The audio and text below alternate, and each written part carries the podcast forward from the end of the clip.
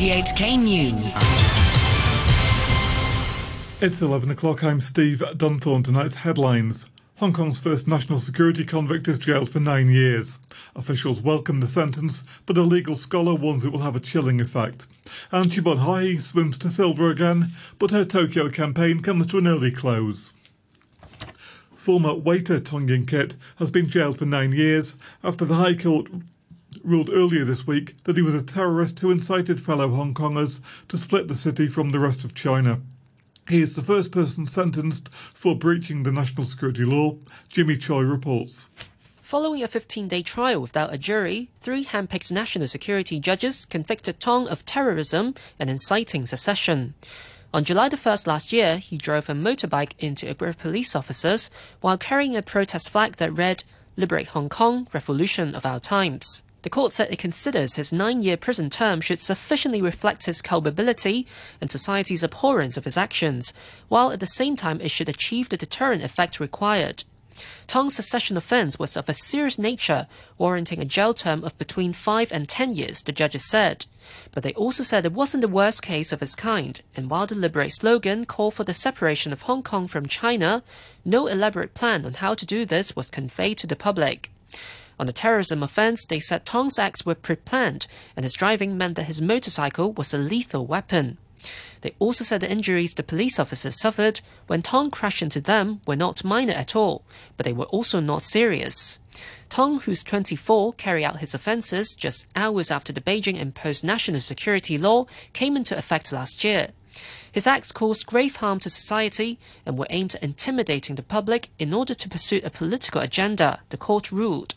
It said his crashing into the police will have certainly instilled a sense of fear among law abiding members of the public who would have worried that society was breaking down into lawlessness. Tong's defense lawyer said during a mitigation hearing that his client had only been poking fun at the police and he didn't mean to hurt anyone. Tong's legal team say they plan to appeal against the conviction and the sentence.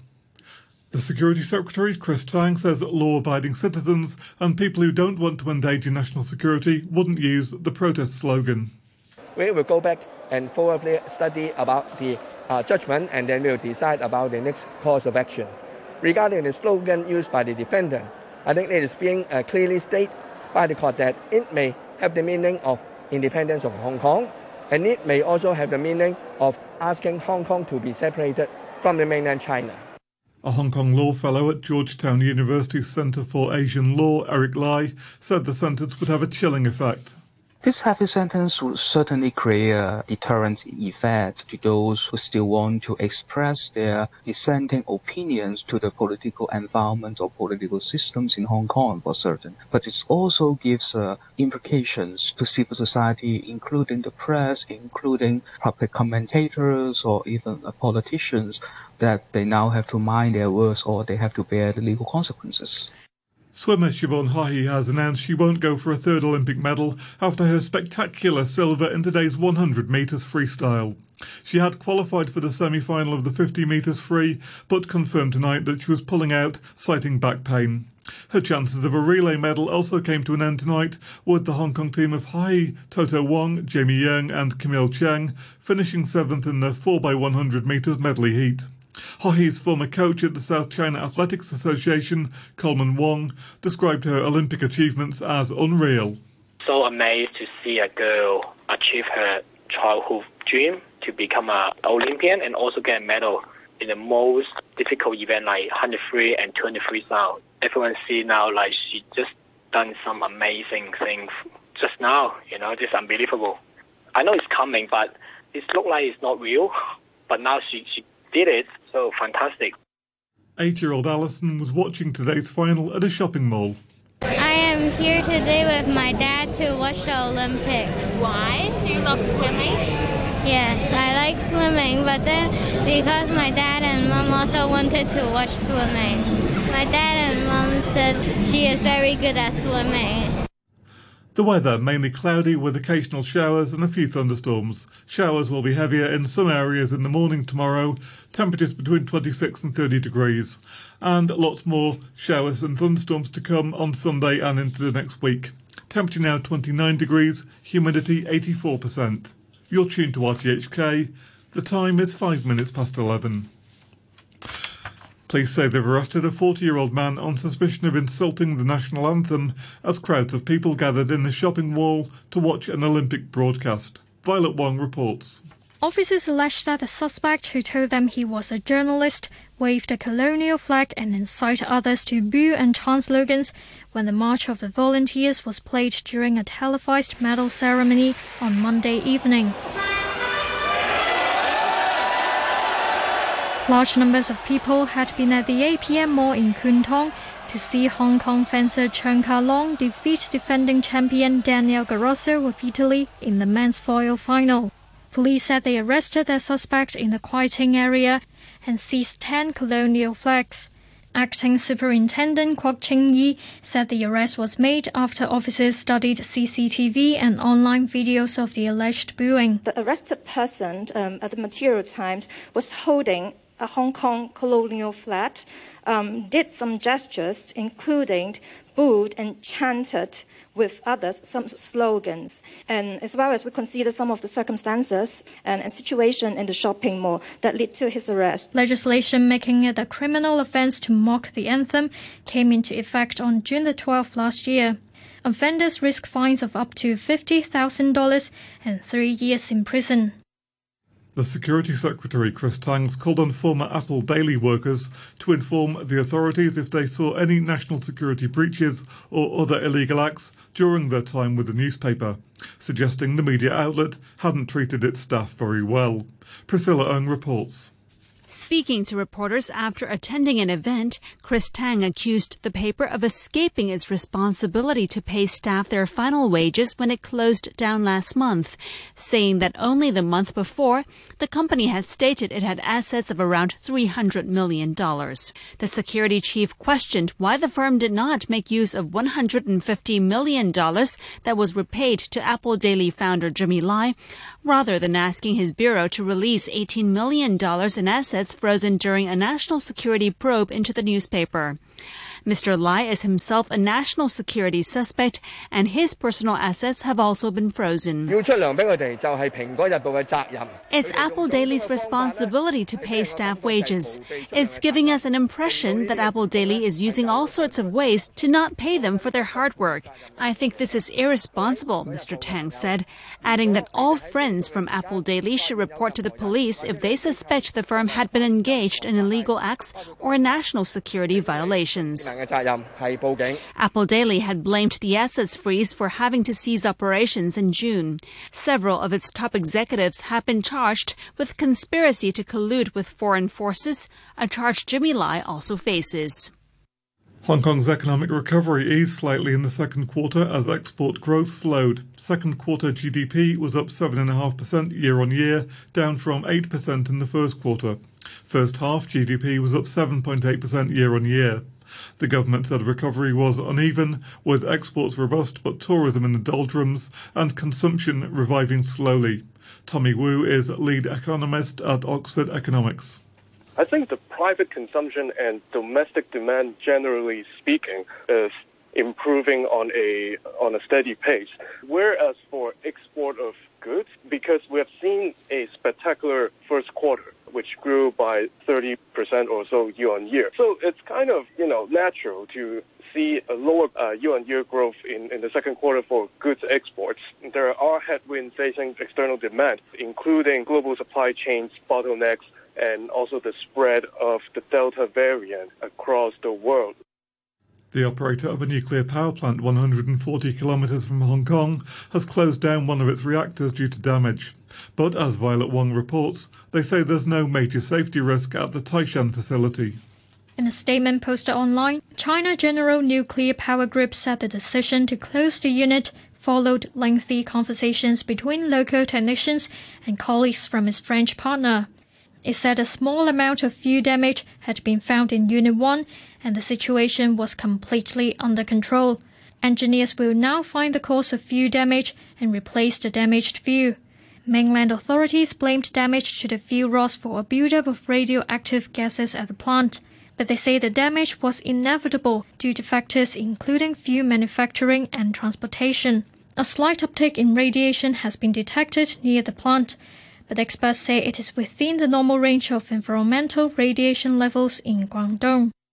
Property developers are dangling the prospect of another flat giveaway in a bid to boost the city's vaccination rate. Violet Wong has details. Sino Group's Ng Teng Fong Charitable Foundation and Chinese Estates Holdings are already offering a one bedroom flat worth nearly $11 million and a lottery open to permanent adult residents who've received both doses of the COVID jab by September the 1st. Now they say they'll hold another lucky draw for a $12 million flat, but only if 5 million residents get their first dose of the vaccine by the end of September. It's also at the Grand Central Development in Kwun Tong and has a floor area of 468 square feet. People who signed up but don't win the first flat when the lucky draw is held on September the 8th will automatically be pushed into the pot for the second lottery. Those who've only received one dose of the vaccine may sign up for that draw between September the 2nd and 30th. Government figures show that 3.16 million people have had their first dose of the COVID jab so far.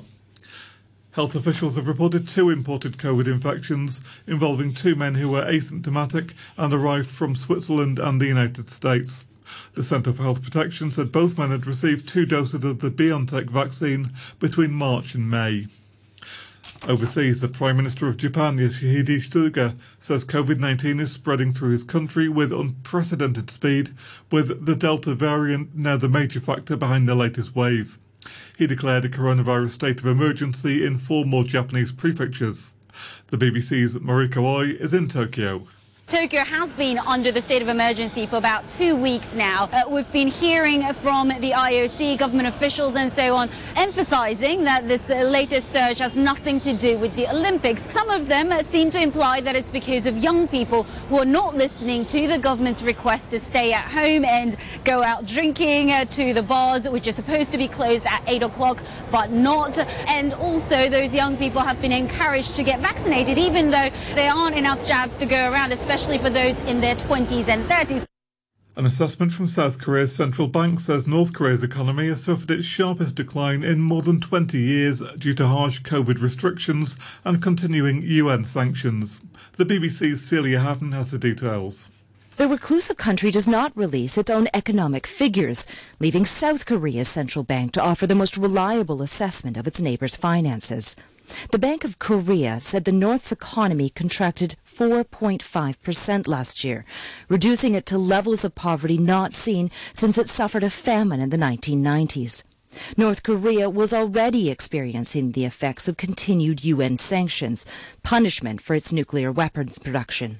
But its economic decline has been compounded by Pyongyang's pandemic decision to shut its borders with China Back at the Olympics, the first athletics medal has gone to Selemon Barega from Ethiopia. He won the men's 10,000 metres gold medal.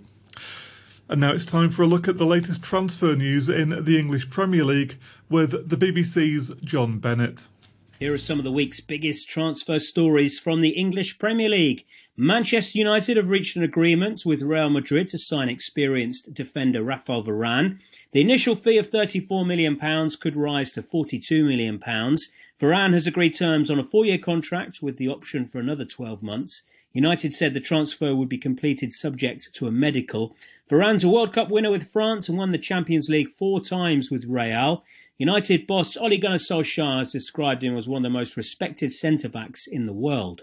A centre back leaving the Premier League is Toby Alderweireld, who has joined Al Duhail in Qatar from Tottenham. The Belgian made 236 appearances for Spurs after joining from Atletico Madrid. Meanwhile, Crystal Palace have signed Denmark defender Joachim Andersen on a five-year contract from French club Lyon. The 25-year-old spent last season on loan at Fulham. And another player who was in the Fulham team last season, Paris Saint-Germain goalkeeper Alphonse Areola, is joining West Ham United on a season-long loan. Meanwhile, Chelsea midfielder Conor Gallagher is joining Crystal Palace, also on a season-long loan.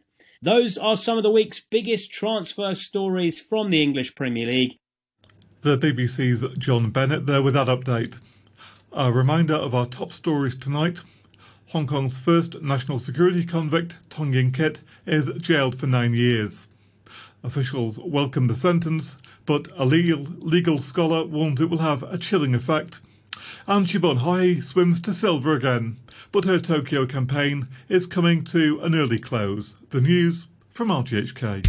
RTHK Radio 3.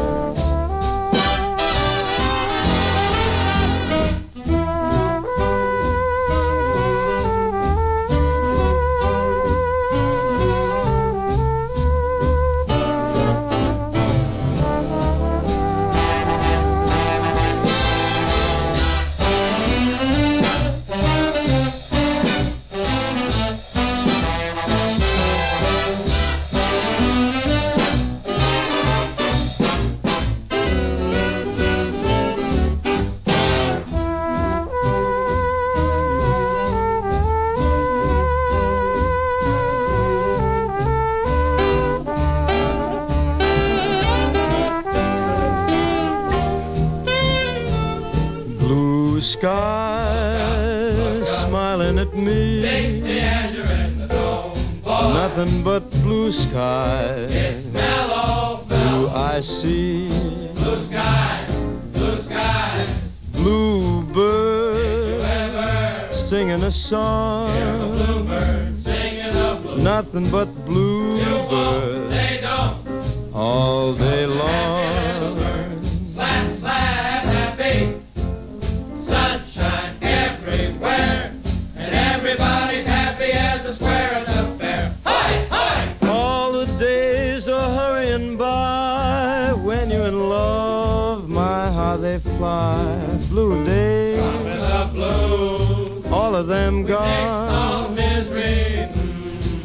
nothing but blue skies. Overhead.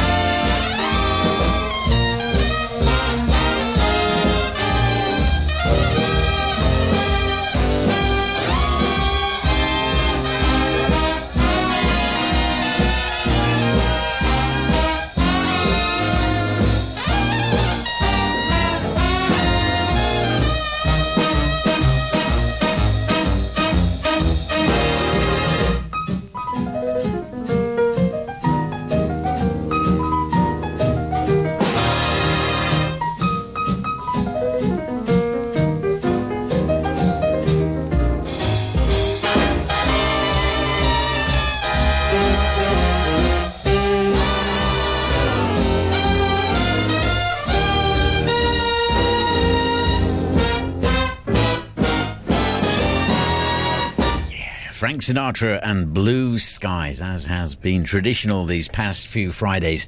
It's our big band night, uh, 11.15 at least through until midnight, then at 5 past. As usual, of course, we're all aboard. A sentimental journey as we continue with Ella Fitzgerald. It's too darn hot. It's too darn hot. I'd like to sup with my baby tonight.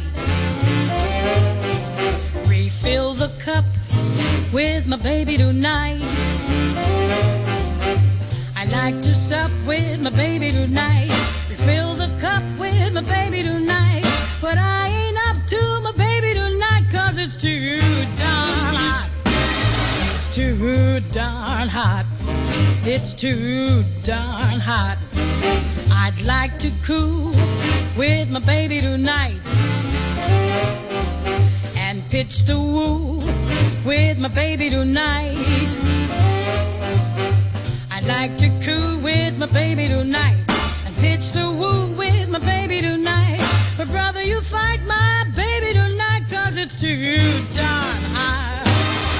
According to the Kinsey report, every average man you know much prefers his lovey-dovey to court when the temperature is low. When the thermometer goes way up and the weather is sizzling hot, Mr. Pants for romance is not